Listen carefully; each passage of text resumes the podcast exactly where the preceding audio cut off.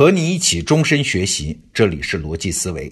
提起八股文呢、啊，我们印象都不太好，因为写文章嘛，本来是为了表达某个意思，但是八股文可不是为了表达啊。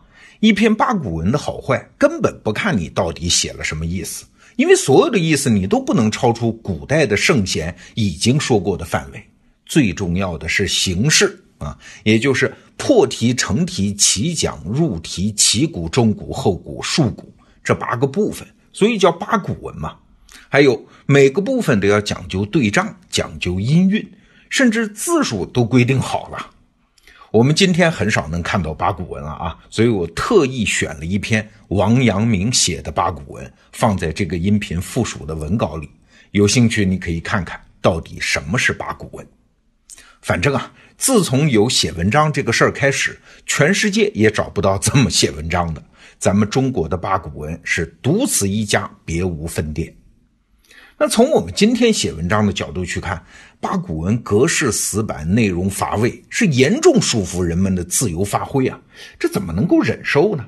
但是问题来了，明清两朝的科举考试都是以八股文为主，这么糟糕的考核方式，它为什么会坚持这么长时间呢？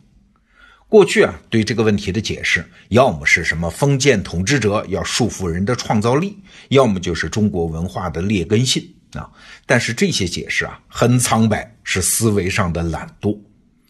最近呢，我和李子阳老师聊起这个话题，哎，我们倒是聊出了一番全新的解释。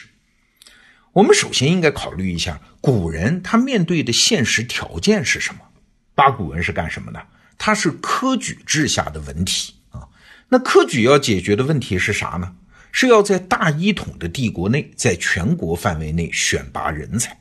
所以考试形式它必须适合中国它的基本条件嘛，啥呀？就是地域辽阔，各地的自然条件、文化基础、经济发展水平都差异巨大，这是个基本现实啊。那你想，在古代的技术条件下，地域辽阔就意味着信息传播不便，所以科举考试的内容和形式就尽量不要调整了，数百年如一日才好啊，要长期的固定，甚至是僵化，因为任何变化都要经过很多年才能传遍全国。地域辽阔还意味着全国各地在很多方面都差异巨大嘛。一项全国性的考试，它的内容和形式就不能超出各地的公约数，不能带有明显的地方特色。那你想，除了流传千年的四书五经之外，还能有什么呢？有人批评八股文不考实际的学问，可是要知道，考实际学问就没有办法在各地之间找到最大公约数啊。我们就拿农业来说啊，北方和南方的农业也大不相同啊，你到底考什么地方的农业学问呢？其他实际的学问，比如兵制啊、行政管理啊、司法审判啊、财政预算啊，这些东西各地的差异那就更大了，根本不可能在一张考试卷子上出题考全国各地的人。那除此之外呢，朝廷还要考虑一项重大的因素，那就是贫富差异啊。如果科举考试的内容是多元化的，需要丰富的实践经验和更丰富的素质，那才能考得取。哎，那些贫寒子弟就根本出头无望了。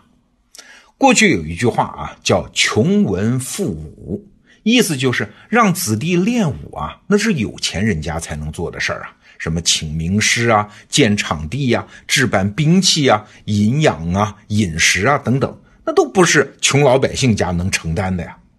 但是学文就不一样啊！参加科举，只要学生刻苦用功，有几本书能啃上个窝窝头就行了嘛。没有课本的书，手抄本也可以嘛。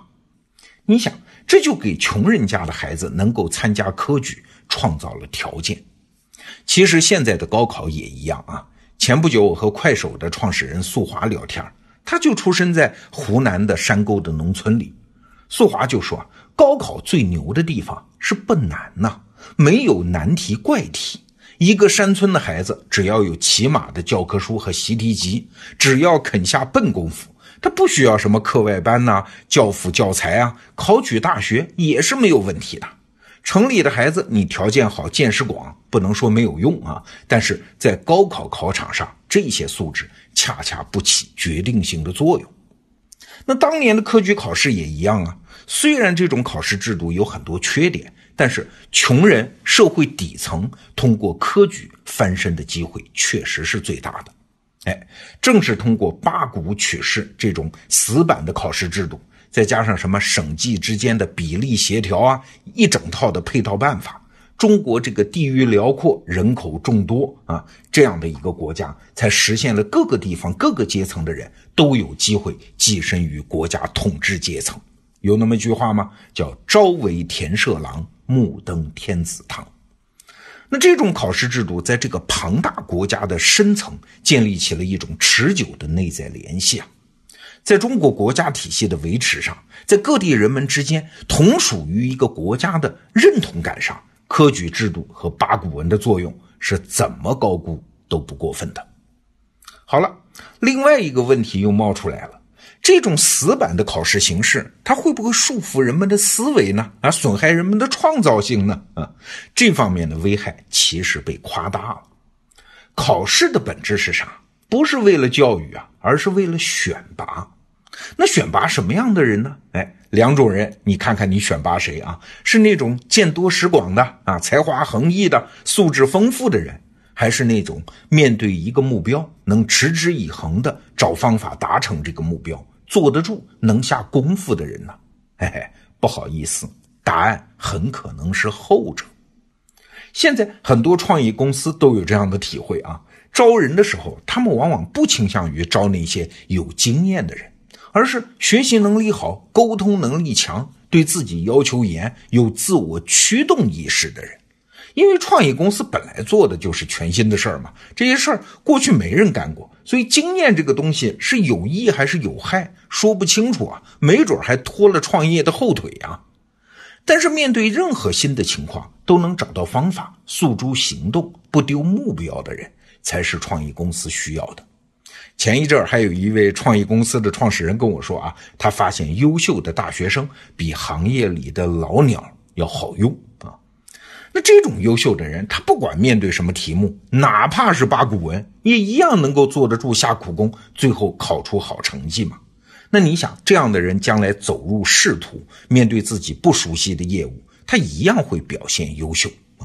事实上，明清两代那么多能人，他都是靠八股文选拔出来的，比如我们熟悉的王阳明、曾国藩这样的人。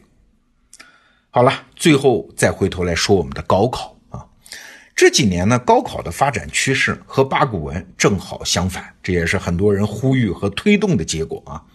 各地高考呢，越来越强调地方特色，越来越多的考核学生的所谓综合素质。这种发展方向啊，看似正确，但是也不是没有可反思的地方。